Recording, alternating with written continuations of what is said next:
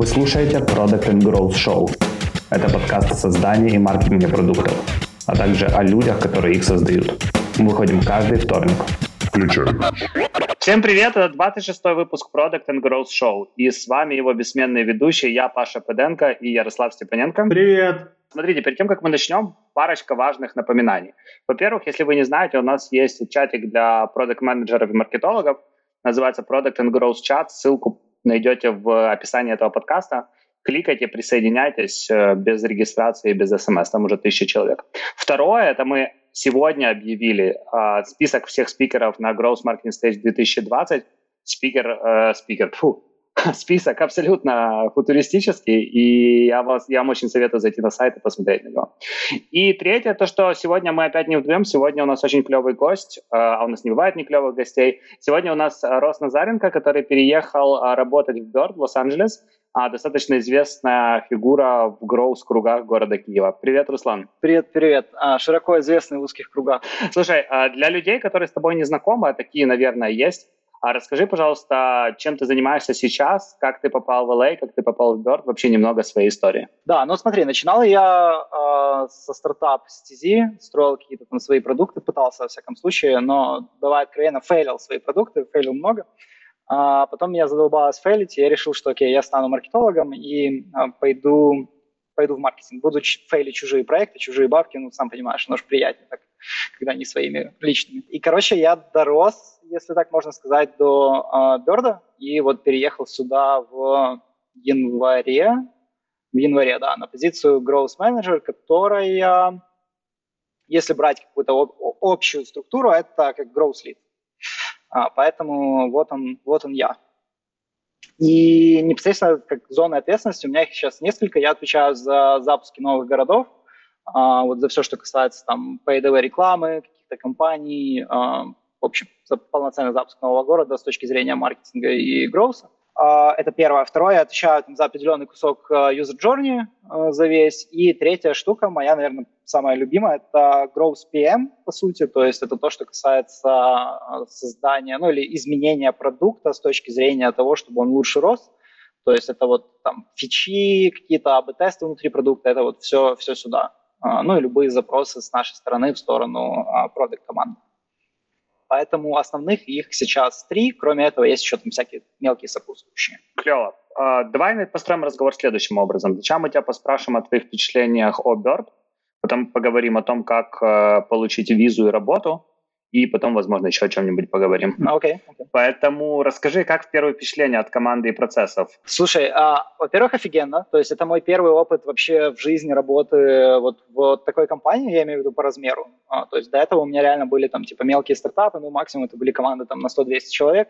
Здесь нас уже почти 2000, и мы купили две компании, и я думаю, что... Ну, это как бы сезонный бизнес на самом-то деле, что для меня было немножко внезапно, но он достаточно сильно подвязан к сезону. И вот сейчас мы готовимся к Spring Push, к тому, что мы будем запускать весной. Я думаю, что людей будет еще больше. Первая штука, которая меня очень сильно впечатлила, когда ты слышишь про продукт, который стоит уже там типа 2,5-3 миллиарда, ну, ты думаешь, что типа эти чуваки что-то знают вообще в этой жизни, они понимают, как строить бизнес и все такое. Нихера.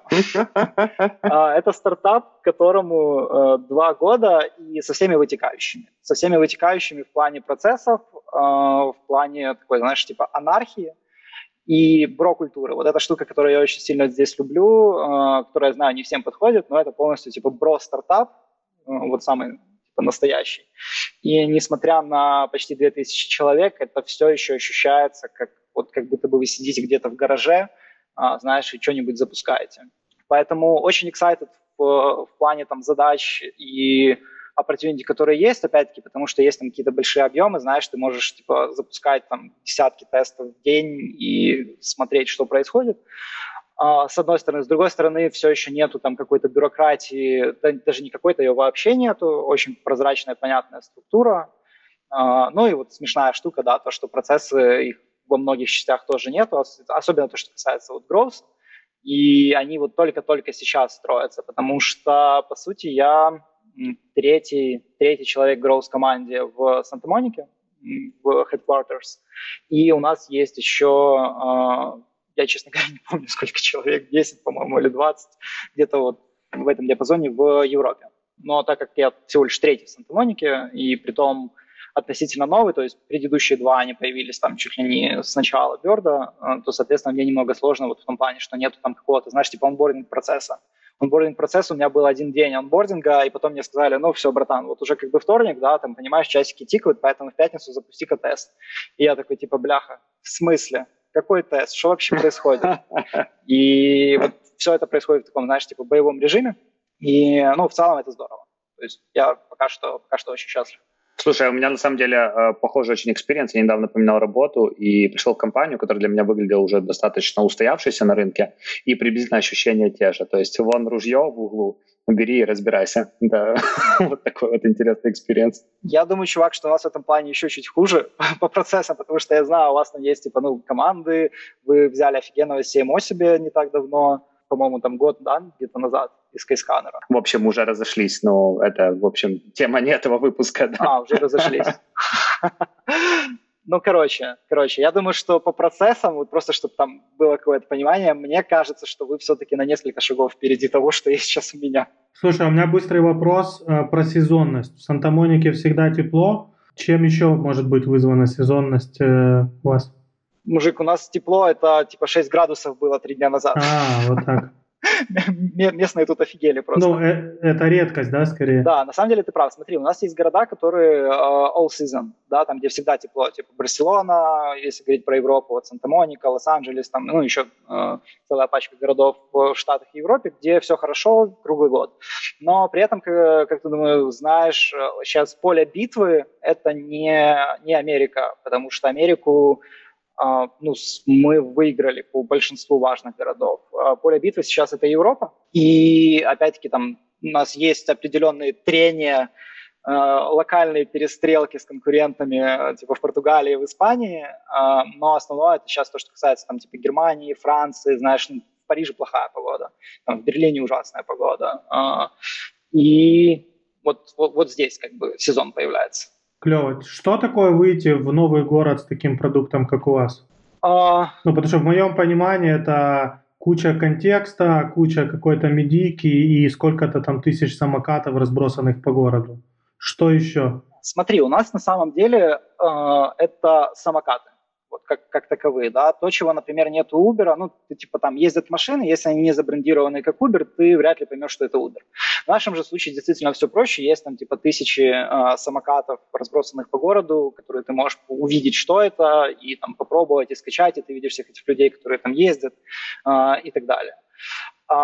Кроме этого, конечно же, у нас как бы идет пиар, притом я, например, не знаю, это мы делаем или не мы делаем, у меня такое чувство, что все-таки не мы, потому что, ну, когда запускаемся в каком-то новом городе, очень часто локальная пресса об этом пишет сама, и там все это освещает. Ну и кроме всего прочего, какие-то там дефолтные достаточно каналы, вот типа того же Пейда, то есть ничего в этом плане, ничего нового. То есть основное, это на самом деле самокаты, нужное количество в нужных местах. Слушай, ну это просто реально привозится контейнер с самокатами, разбрасывается по городу, а дальше будь что будет, или там есть все-таки какая-то магия под этим? Смотри, уже есть магия, то есть вот это, я потом, наверное, поговорим еще о том, как я долго попадал в компанию, это был очень длинный процесс, но на момент, когда я только-только проходил собес, я спрашивал об этом у своего менеджера, говорю, ну типа, как вы запускаетесь, что там? Он говорит, да как, привозим контейнеры, разбрасываем и типа сваливаем, пока не надавали по жопе.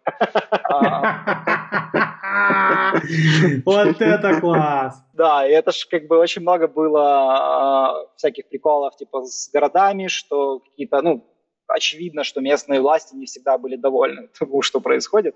Сейчас, конечно, уже это более, такая, знаешь, scalable процесс. Мы очень тесно работаем с government, у нас есть целый там ряд типа продуктов для властей, дашбордов, аналитики, статистики, опросов, ну, то есть, короче, мы им предоставляем очень много информации, вот, и, ну, соответственно, выбираем споты, которые там туристические, например, или где есть какая-то большая активность.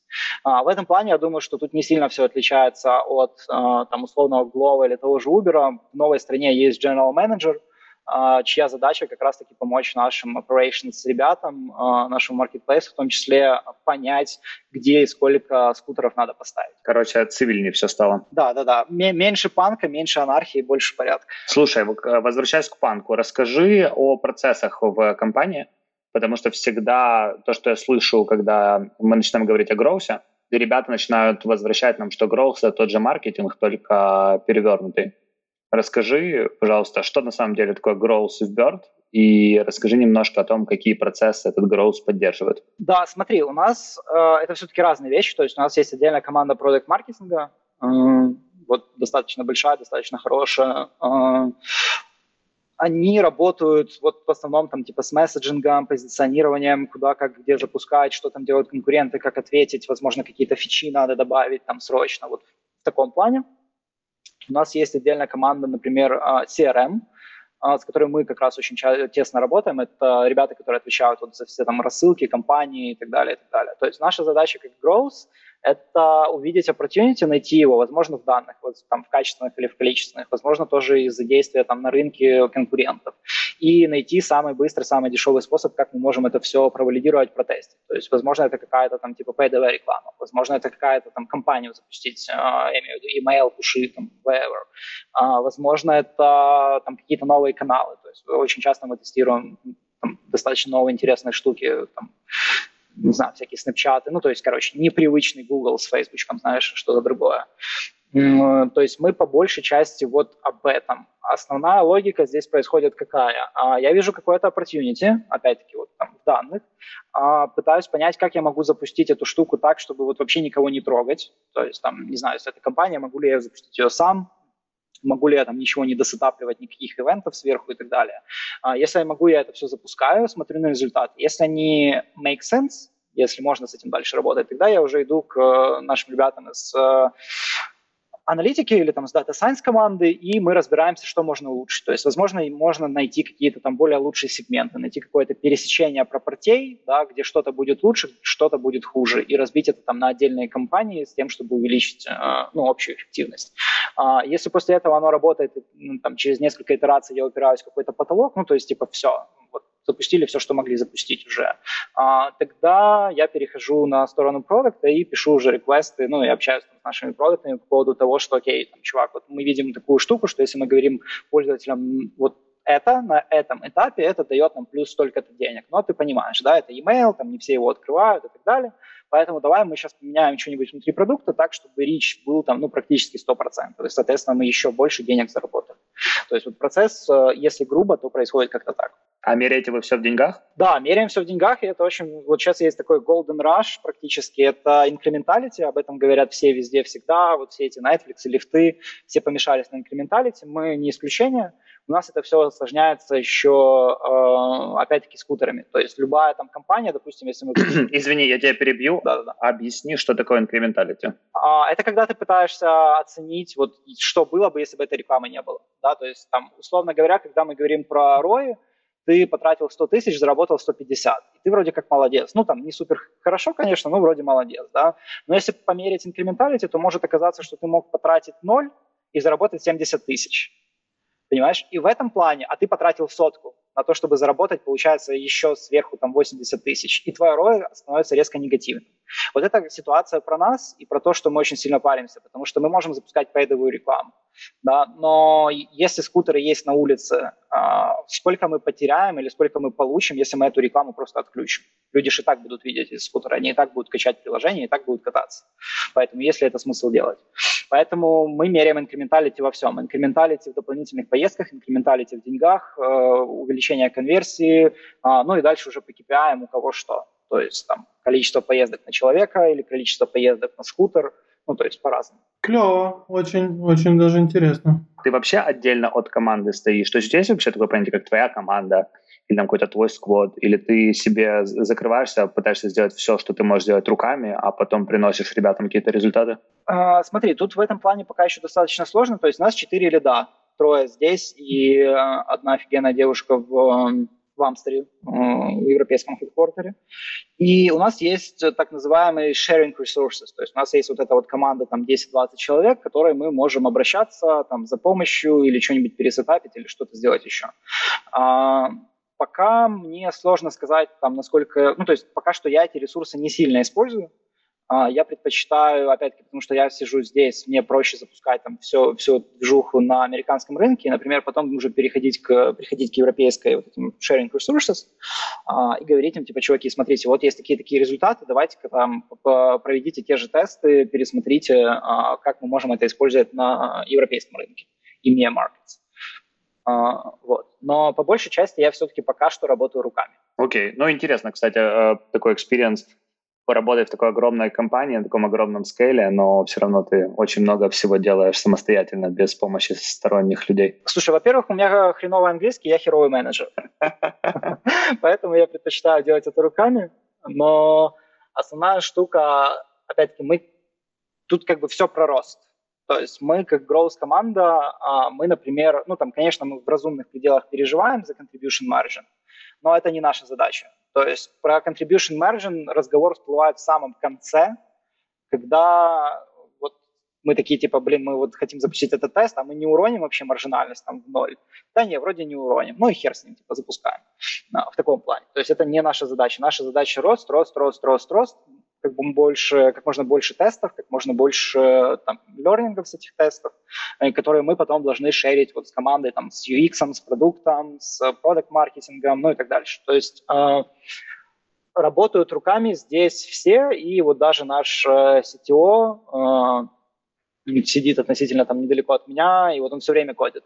То есть это не то, что он там просто типа какой-то менеджер, знаешь, и говорит там так, давай, ты грязь из-под ногтей, иди, короче, за педаль что-нибудь. Вау, прикольно. Классная метафора. Слушай, а 2000 человек и приблизительно какой разброс по департаментам, где больше всего людей?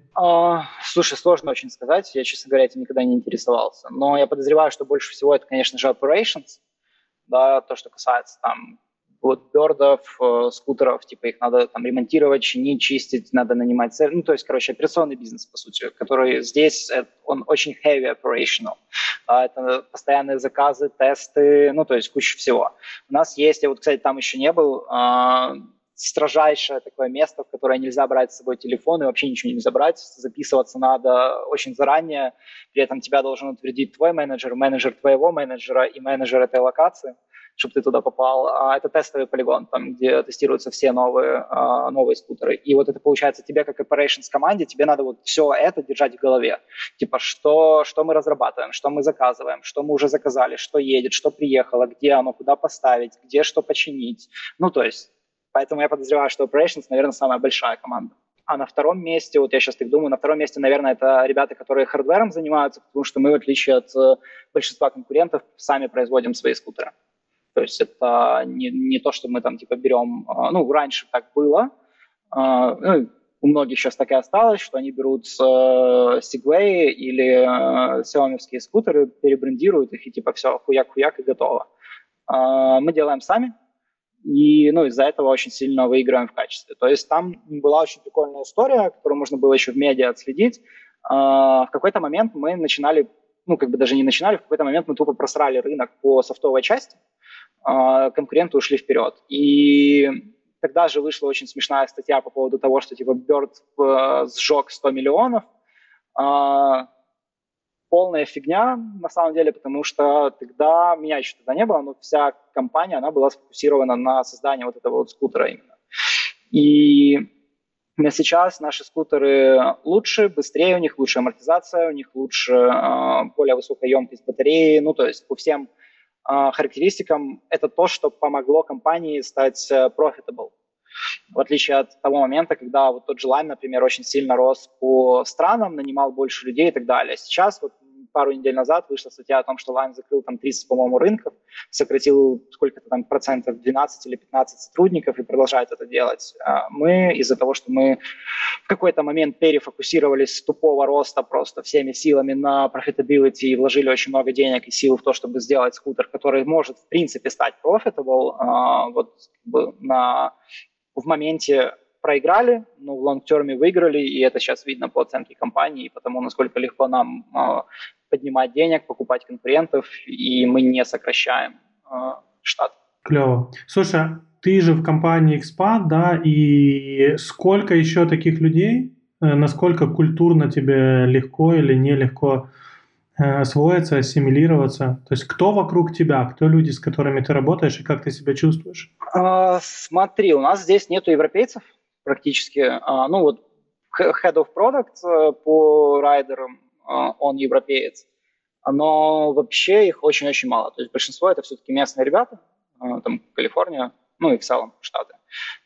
Культурно было немножко сложно в том плане, что, знаешь, ну типа мне всегда казалось, что у меня нормальный английский.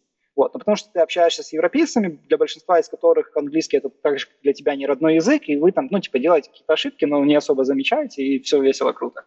Здесь я попал, как бы, ну, очевидно, в среду вот тех, для кого это родной язык, и, ну, иногда бывает сложно. Особенно сложно в плане вот какого-то, знаешь, типа, невербального общения. То есть достаточно легко понимать, что говорят тебе, и считывать вот эту всю штуку, но достаточно сложно передавать нужную эмоцию, там вот, ну, не только словами, а тем же взглядом, улыбками, жестами в ответ. Вот. Вот это смешная штука, с которой я сталкиваюсь. Но в целом не то чтобы был какой-то pressure, вот, наоборот, когда у нас что-то идет не так, меня обычно просят сказать что-нибудь с максимально Russian акцентом или там Ukrainian акцентом, потому что это весело. Да, это весело. Мы так часто тоже со своими native speaker коллегами так делаем. Ну, мы издеваемся над ними, если честно. Да-да-да. Ну да, просто Ярик PhD по английскому, если никто как бы слушателей не знает. И это правда, он на самом деле PhD по английскому, поэтому он всегда насмехается над людьми, которые говорят хуже, чем он. А так делают практически все.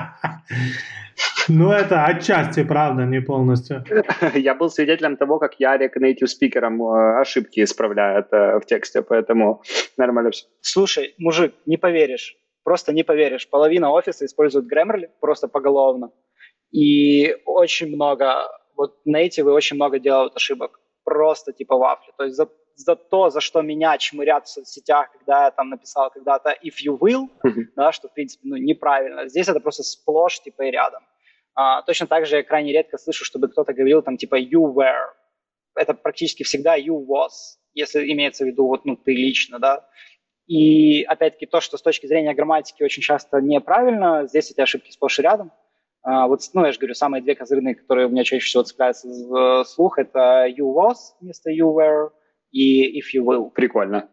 Слушай, нас часто критикуют, как подкаст, за то, что мы даем много лайфстори и даем мало мяса, да, что мы не раскрываем никакие продуктовые темы и так далее. Вот давай так, за этот месяц, или сколько ты, полтора месяца в Bird, какой у тебя главный продуктовый файндинг произошел? Слушай, самый главный, который у меня, наверное, произошел, это с точки зрения моего перфекционизма, да, то есть мне всегда казалось, что вот мы сейчас, типа, я соберу данные, проанализирую, что-нибудь запущу, и тогда все будет хорошо. Полное говно вообще. Как только вот закрадывается мысль, что мне надо больше данных, наверное, я делаю что-то не так, потому что здесь я стараюсь делать как? У меня есть, грубо говоря, два трека. Да? Вот у меня есть какая-то цель, я хочу решить какую-то проблему, у меня есть два трека. Первый трек – это я иду и запускаю компанию, там, допустим, на всех людей, без сегментации, ну, на всех людей, которые столкнулись с этой проблемой, без какой-нибудь advanced сегментации. И параллельно я ставлю тикет на наших дата-аналитиков, которые мне вытягивают данные, строят нужные дашборды. Получается, в момент, когда у меня заканчивается тест, у меня есть уже результаты теста, какой-то learning, типа на живом behavior этих людей, и у меня есть данные от аналитиков, и я могу уже как-то, типа, работать лучше всего. То есть у меня, вот опять-таки, то, с чего я начал, мне все время казалось, что если ты компания с оценкой 3 миллиарда, и вот ты в какой-то момент это была, по-моему, я не знаю, может, и сейчас есть самая быстро растущая вообще компания в мире, мне казалось, что ты, ну, вот, как бы очень четкий. А это ни хера не так. Никому нафиг не уперся твой перфекционизм. И, ну, серьезно, когда там, ты, не знаю, считаешь какой-нибудь аха-момент или вот, ну, какую-то другую, знаешь, такую популярную метрику, там пытаешься найти какие-то корреляции, понять, это вот все-таки там, типа, не знаю, 38 поездок или 39 должно быть. В жопу все. Возьми 38, захерячь тест, захерячь рекламу, там, компанию, все, что тебе надо, захерячь, короче, и посмотри, что будет. Если потом окажется, что это все-таки не 38, типа, а 40, то, ну, один хер. Ну, реально, ничего не произойдет. Ну, то есть, ну да, ты не дотянул две поездки до вот этого момента. Но если у тебя до этого их было две, а стало 35, то, как бы, ну, насрать вообще, это 35 или 40. Поэтому Вот эта вот штука с отсутствием перфекционизма и то, что данные нужны, данные важны, надо избегать вот этого типа прокрастинации в этих данных, знаешь, сидишь и ждешь. Ждешь, пока UX закончит свой ресерч, ждешь, пока дата-аналитики что-нибудь сделают, и такой типа там в жопе ковыряешься. Вот это полная херня. Надо запускать, несмотря на то, есть у тебя данные, там нет у тебя полных данных, пофиг, в процессе появится. Вот это, наверное, самый-самый главный learning. Клево. Спасибо, что поделился. Расскажи еще немножко о лояльности в таких сервисах. По факту, для меня, как для человека, который постоянно в Украине пользуется то уклоном, то Uber, то Болтом, всегда было интересно, как сервисы типа Lime, типа Bird конкурируют между собой за юзеров. То есть это все-таки цены, это все-таки бренд, или там какие-то есть юзкейсы, которые не очевидны на первый момент? Смотри, с точки зрения цен, это точно не про нас. Мы самые дорогие, насколько я знаю. Вот, все остальные типа дешевле нас. Собственно, без «и». Это я бы сказал про бренд, который не имеет тоже особо сильного значения, но вот мы пытаемся его выстраивать за счет вот этих вот скутеров. То есть я не знаю, тоже специально или нет, но я этой штукой постоянно пользуюсь. На самых последних моделях Бёрда очень жесткие стоят тормоза, и получается, если ты едешь по дороге и типа, ну, начинаешь нормально так вытормаживать, не плавно, но и не супер резко, у тебя происходит этот скирт, звук по дороге, знаешь, как будто бы типа, ну, резина жжется. Вот. И это типа офигенно, потому что ты едешь, ты, короче, давишь по тормозам, и просто вся улица на тебя смотрит. А ты едешь на вот этом красивом, типа, стальном скутере, здоровенном, знаешь, который, типа, вот со всеми этими звуками. И точно так же он очень быстро стартует. Несмотря на то, что у нас, я не знаю тоже, как во всем мире, здесь стоят ограничения по скорости. То есть твой скутер не может ехать быстрее, чем 17 миль в час, а вот в самых интересных районах это вообще-то 15. И несмотря на то, что эта скорость маленькая, но последний Bird, например, очень быстро разгоняется. То есть он... Вот динамика разгона у него там, не знаю, сравнится с Tesla или нет, но вот в эти первые пару секунд ты, в принципе, сплющить какой-нибудь Porsche можешь очень легко на скутере, чувак, на скутере нахер. Ну, я понимаю, конечно, что это там типа не гоночные условия, все такое, вот просто в городских условиях, да. И вот это вот оно, конечно, ну, приковывает взгляды и вызывает интерес. А так-то все остальное это приблизительно так, как и у всех. В Украине, по-моему, этого не было, но здесь у Uber, например, есть программа лояльности. Точно так же, как она есть и у Lyft, и у всех остальных, и точно так же, как она есть сейчас и у нас. Поэтому глобально все делают все то же самое, то есть это офферы, акции. Ну, то есть по факту это такой commodity бизнес, в конце концов, да? То есть, ну, типа, как сахар. По сути, да. То есть у всех одинаковые практически программы лояльности, все пытаются сделать что-нибудь лучше, у всех одинаковые, там, типа, скидки и так далее. Вот очень смешно, Lyft спер 3 теста моих подряд. Ублюдки. Притом, хорошо, что сперли самые херовые. Поэтому, если нас кто-то будет слушать из Lyft, можно вот сказать, что они неправильные тесты воруют. Ребят, если вы из Lyft слушаете нас, то мы с удовольствием вас позовем на подкаст для того, чтобы обсудить результаты теста у Руслана. Поэтому, пожалуйста, напишите нам в комментарии или куда-нибудь, найдите, как с нами связаться, мы обязательно вас пригласим. Человек, который встал на скутер и поехал, он в какой момент застрахован? Слушай, хороший вопрос, я не знаю, если честно. Или если я буду делать Porsche и как бы немножко упаду, это чисто мои проблемы. Вообще были у вас кейсы какие-то, когда люди там в кого-то въезжали? Потому что в SF там куча скандалов с этими скутерами, да, потому что это как-то не регулируется правилами дорожного движения, но ездят по улицам, и кто-то кого-то там влупил и все остальное. И, короче, есть скандалы, но я как-то никогда не задумывался о том, чем это заканчивается. Вот когда ты рассказал про то, что можно Porsche сделать, стало интересно. Слушай, офигенный вопрос, но я, к сожалению, даже не знаю на него ответа. Не знаю почему, потому что вот законодательно и точно так же со страховкой оно очень сильно все зависит от рынка. То есть мы соблюдаем сейчас уже вот, ну, как бы все законы, все регуляции, как я говорил, достаточно плотно работаем с government, поэтому от рынка к рынку это зависит. То есть, опять-таки, вот эти ограничения по скорости, где можно ездить, где нельзя ездить, поэтому сложно сказать. Вот конкретно там какую-то цифру. Так, все, кто дослушал нас до этого момента, пожалуйста, напишите нам в комментариях какие-то дополнительные вопросы к Руслану, мы потом обязательно их соберем и попросим Руслана ответить. Не факт, что он это сделает, но, по крайней мере, мы попросим. Я сделаю. А сейчас наша любимая рубрика «Как взять и переехать в Америку». Расскажи, пожалуйста, как выглядела твоя воронка поиска работы, с чего все началось? Если ты какую-то статистику вел, то тоже будет интересно. А я могу материться вообще на подкасте? Это нормально? Вас дети не слушают? Да, да, у нас Женя плохой матерился. Он на то и плохой просто. Всем понравилось. Я не думал, что ты так сразу в лоб. Ну давай. Короче, чувак, это был пиздец полнейший. Смотри, с чего все началось. У меня был период, как и у каждого уважающего себя миллениала, когда я не мог понять вообще нахера я в этой жизни. Ну и как ты догадываешься, этот период у миллениала, он же наступает где-то годика там в 23, знаешь, ну типа когда еще молоко на губах толком не обсохло, но смысл жизни ты найти обязан, как настоящий миллениал.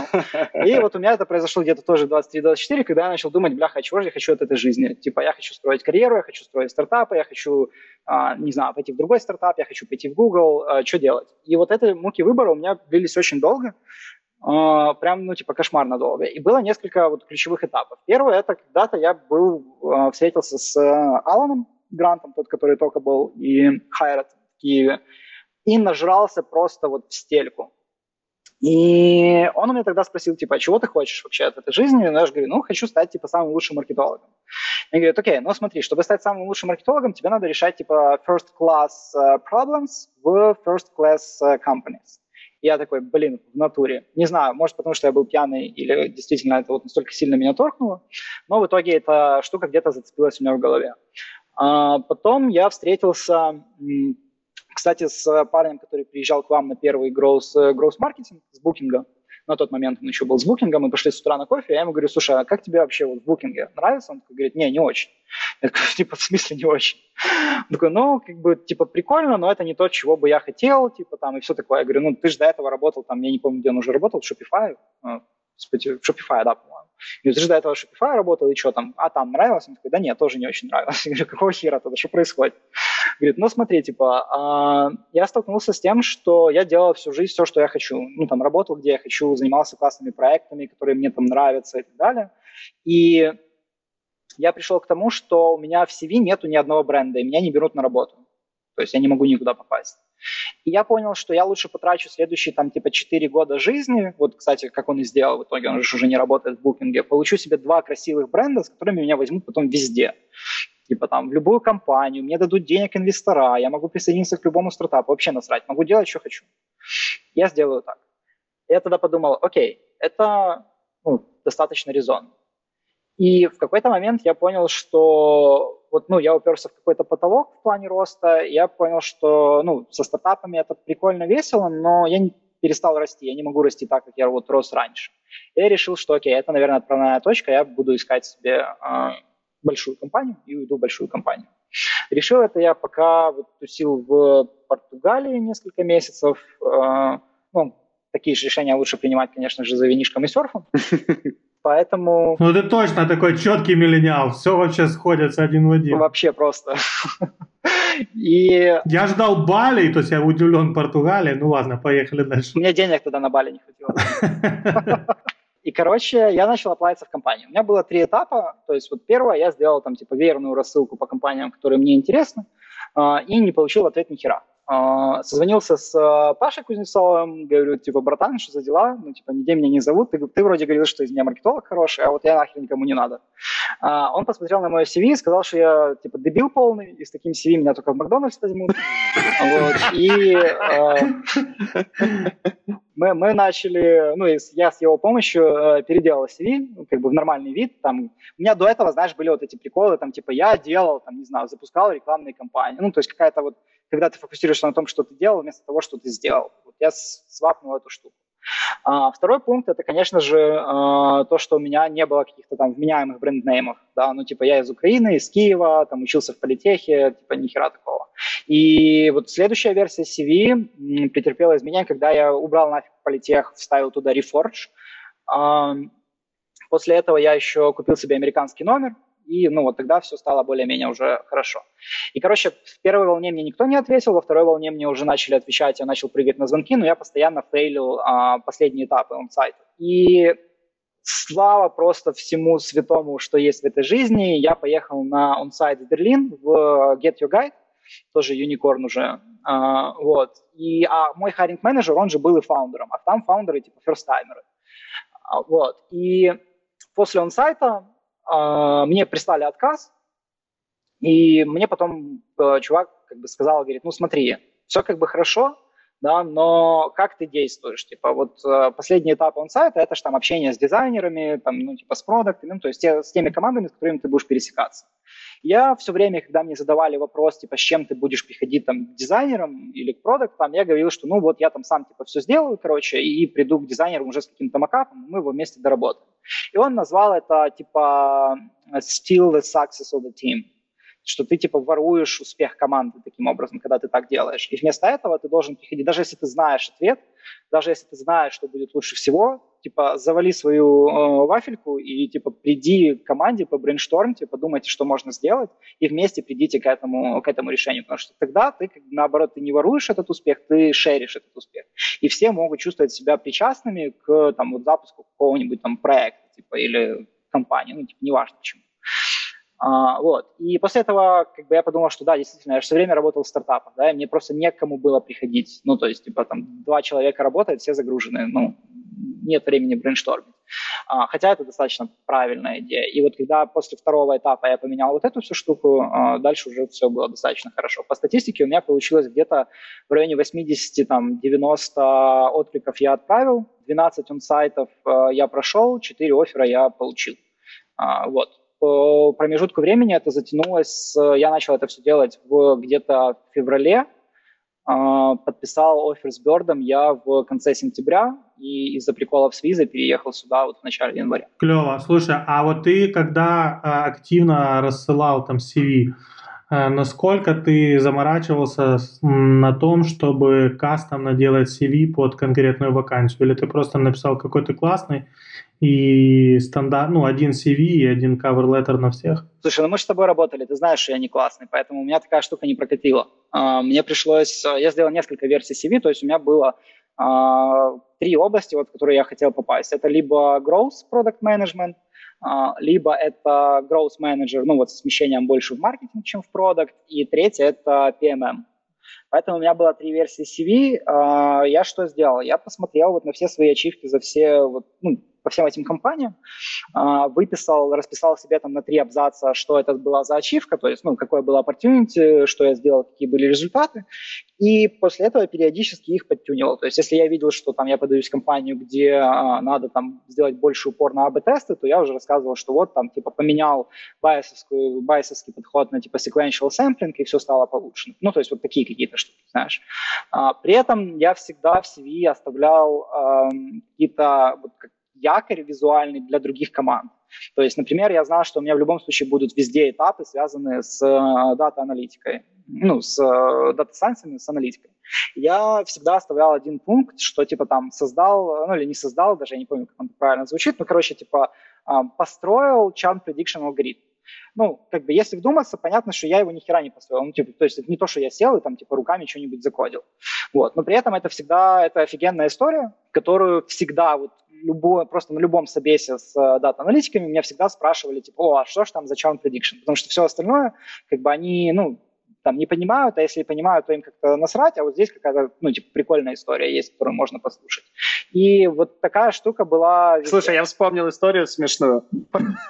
Мы когда-то снимали ролики и не могли понять, как бы, что в сценарии написано. И был у нас... Нет, не рассказывай. Не надо этого рассказывать. Нет. Останови! И был у нас 1 человек в команде, который должен был как бы отфильтровать эти ролики, мы ему показываем, мы спрашиваем, а что там имя человека думал о том, когда нам эти сценарии передавал?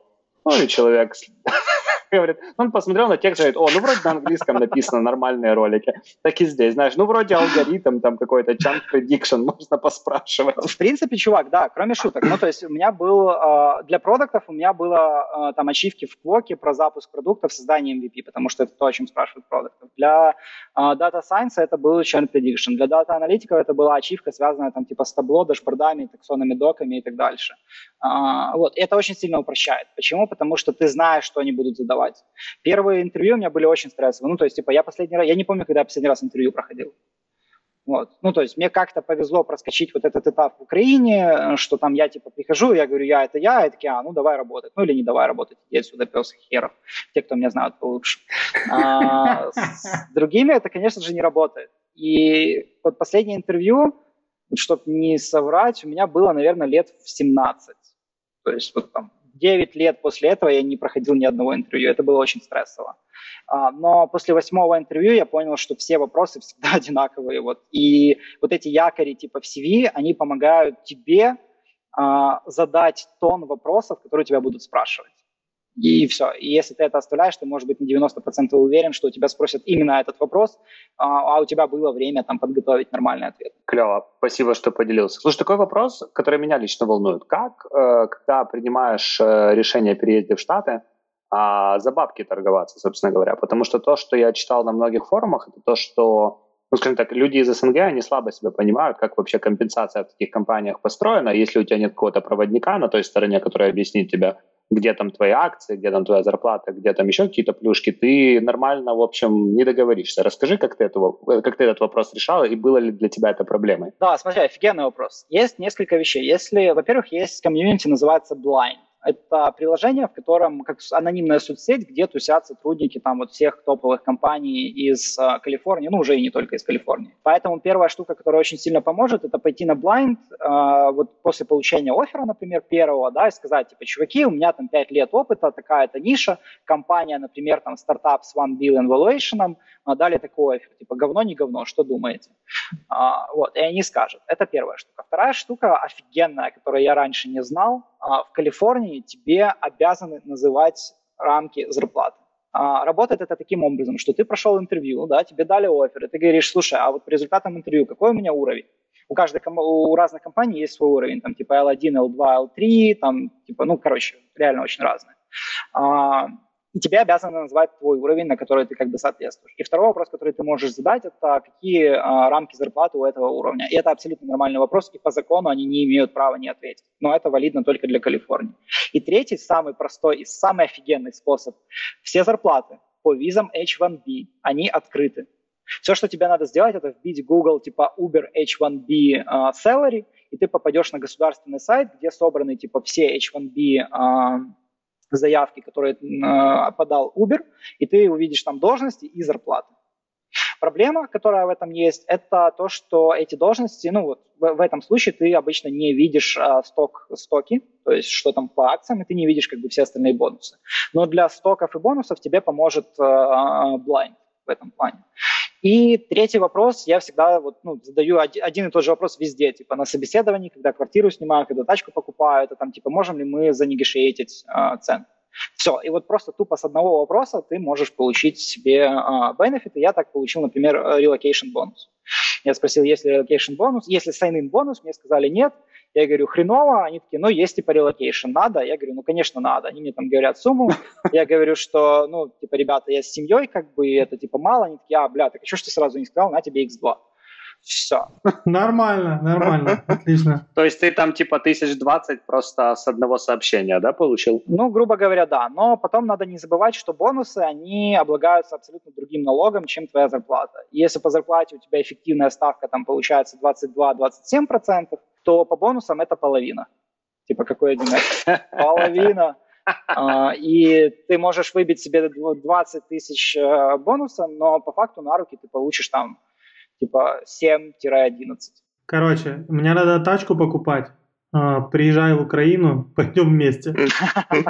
Погнали. Слушай, сразу вопрос. Сейчас, пока не забыл. Да, давай. И главное, конечно же, делать томное лицо, чтобы не сказать по-другому, типа, когда ты там смотришь квартиру. Знаешь, не быть таким, типа, боже, да это же лучшая квартира в моей жизни. А такой, типа, бля, да что-то она мелкая, типа, бассейн у вас какой-то неприкольный. Типа, у вас есть income restrictions? То есть, типа, грубо говоря, в квартиру могут все заехать или только те, кто может подтвердить определенный уровень дохода? Тебе говорят, там, да все могут заехать. И ты такой, с бомжами вот это тусить вашими нищебродскими. Ну, то есть, короче, постоянно пытаешься сделать вид, что тебе это все нахер не надо. И, ну, в каких-то случаях это прокатывает. Прикольно. Так, у меня есть вопрос про визу. Ты упомянул про H1B, ты переехал по O1, да, если я правильно помню. Давай для тех, кто нас слушает и, возможно, хотят переехать, проясни разницу и проясни, почему ты выбрал один, насколько тебе помогал работодатель, нужен ли был работодатель для переезда. Да, офигенный вопрос. Смотри, есть три основных типа визы, по которым все переезжают. Это L1, O1 и H1B. L1 – это виза для релокации, для relocation топ-менеджмента. То есть, если ты работаешь в условном ЕПАМе в Украине, ты можешь податься на эту визу, чтобы переехать в ЕПАМ в Лос-Анджелес. В Лос-Анджелесе есть ЕПАМ. 100 шагов назад, на секундочку. И... Да, то есть здесь, получается, ты как бы подвязан под работодателя, тебе нужен работодатель заранее, который согласится все это делать. А у меня такого не было. Вторая виза – это H1B. Это обычная рабочая виза. А здесь какая проблема? Во-первых, она квотируется, то есть их выдается определенное количество в год. И только в определенный, строго в определенный момент. То есть это лотерея, по сути. Ты подаешь свою заявку, из всех там, миллиона поданных заявок выбирают, я не помню сколько, условно 200 тысяч людей, которые все-таки переедут. Соответственно, как бы не все компании, если ты не подаешься в Google, то типа не все компании готовы ждать, да, потому что этот период, это вот там конец весны, по-моему. И еще один момент, Google сейчас отказался спонсировать H1B визы вот в первый раз. То есть если там тебе надо поменять эту визу, то окей, но если это твоя первая виза, Google отказался, вот именно из-за всех этих приколов. И третий вариант, это виза O1, которую я и выбрал. В чем приколы? Не квотируются. Не обязательно иметь работодателя сходу, и достаточно легко ее потом трансферить. Плюс я еще слышал, есть какие-то приколы, по H1B ты не можешь ходить в отпуск какое-то определенное количество дней. То есть, условно говоря, у тебя есть там типа 14 дней отпуска и все. А у большинства же американских стартапов это там типа, например, отпуск unlim, вот как у меня сейчас. И, соответственно, если бы у меня была H1B виза, я бы не смог воспользоваться этим бенефитом. Но это не инфа, не сотка. Тут я уже хз, это я узнал постфактум. А с O1 какой прикол? Ты берешь себе attorney, юриста, адвоката, который тебя собеседует. В Украине или в США? В США, в США. Okay. Которые тебя собеседуют, ну как бы не то чтобы собеседуют, а пытаются понять вообще кто ты, что у тебя есть и соответствуешь ли ты этой визе. И если в принципе да, то тебе говорят там какие пункты у тебя слабые, какие надо дотянуть. Пунктов их там 8 основных есть. Первый пункт мы можем сразу отбросить, это там типа получение Нобелевской премии, ну как бы, или эквивалента. Мимо кассы.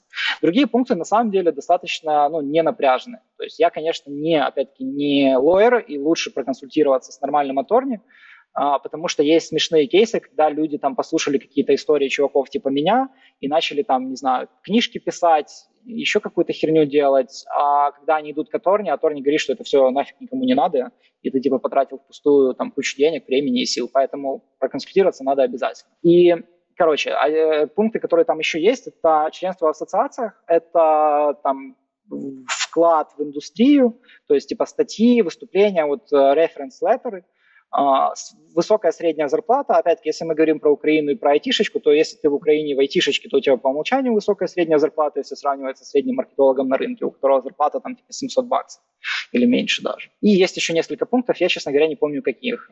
Ты должен соответствовать хотя бы 3 из них.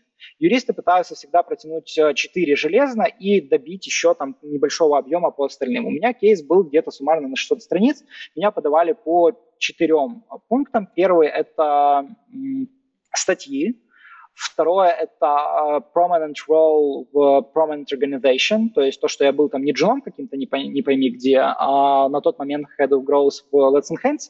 То есть head of growth – это prominent role важно, и так как Let's Enhance поднимал инвестиции там, от Techstars и очень много прессы, они посчитали, что это и организация хорошая. Потом это было членство в ассоциациях. В членство в ассоциациях мы подали 3 пункта, да, это то, что я ментор в Google Launchpad, ментор в стартап Wise Guys и алюмни в Reforge. Мне Брайан Балфур писал письмо, что типа, что я крутой чувак.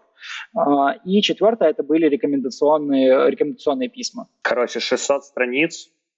Где-то полгода, да, сколько это занимает, плюс-минус? Нет, смотри, на самом деле, если у тебя нет вообще ни хера и задаться целью, ты можешь это сделать там типа за год вообще спокойно. Если ты там типа напряжешься, то можно сделать за полгода.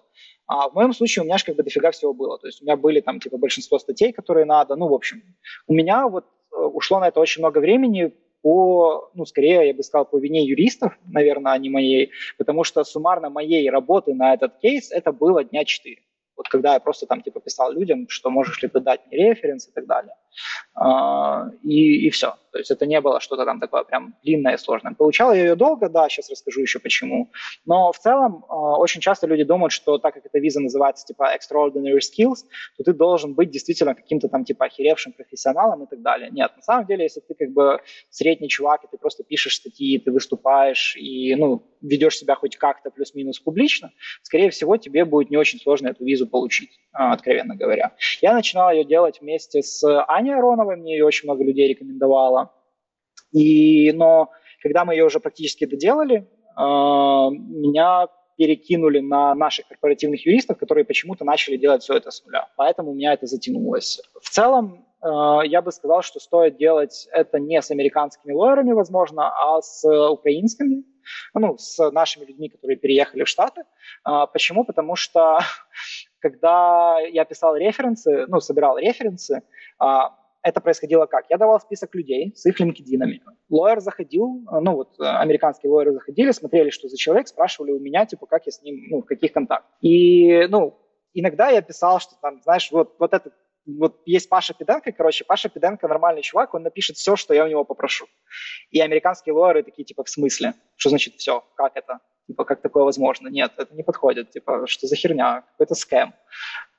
Вот. И в этом плане с нашими ребятами, которые уехали, намного проще, потому что они понимают, как у нас все это работает. Они понимают, что можно там, типа, получить членство в ассоциациях, можно написать статью, что это не, ну, не так сложно, типа, как кажется. Потому что американский лойер понимает, ага, типа, есть чувак, типа, он пишет статью, там, не знаю, условно TechCrunch. Ну, ни хера себе, да, TechCrunch, как бы, ну, это все долго, сложно. Они не понимают, что есть там, типа, АИН, в который попасть, например, проще, если тебе есть что сказать. И что там конкуренция меньше, чем в TechCrunch, поэтому шанс, что твою статью опубликуют, намного выше. Вот и все. Поэтому я бы советовал делать... Вот с Аней Ароновой, она мне типа офигенно сильно понравилась. Был ряд своих недостатков, но не настолько критичных, чтобы не работать с ней больше. Сколько это стоит? Ну, сделать вообще эту визу? Смотри, цена практически у всех юристов одинакова. Это 4-5 тысяч плюс 1400 с копейками там за это government fee. То есть суммарно цена получается где-то 6-7 тысяч. И вот я же говорю, so far, насколько я знаю, это достаточно средняя цена по всем отторгам. Понятно. Можно подсуммировать, что если вы пишете, если вы умеете писать, если вы выступаете публично, то... $7,000, и, в принципе, вопросик можно решить. Да, по-моему, да. Давай поговорим немножко о твоем сайт-проекте, о Quokka. Во-первых, расскажи, как ты умудряешься все это делать, то есть как ты менеджеришь время, учитывая то, что у тебя переезд, все связанные с этим расходы времени и денег, новая работа, в которой нужно разбираться, и еще и свой сторонний проект, который вы недавно на Appsummo залончили. Как ты вообще существуешь?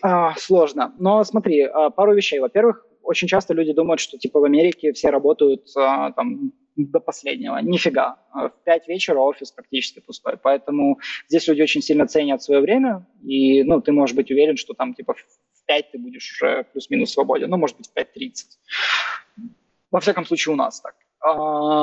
Поэтому у меня как бы остается время. И вторая штука, ну, мы не занимаемся Quokkой там типа прям каждый день. То есть сейчас у нас Appsummo идет, да, это съедает очень много времени, но в целом, мне кажется, мы нашли офигенный баланс за счет того, что у нас у троих фаундеров есть работа, мы не страдаем херней. Мы не ходим на все эти там конференции, знаешь, типа не выигрываем конкурс «Лучший стартап Козятина» какого-нибудь там.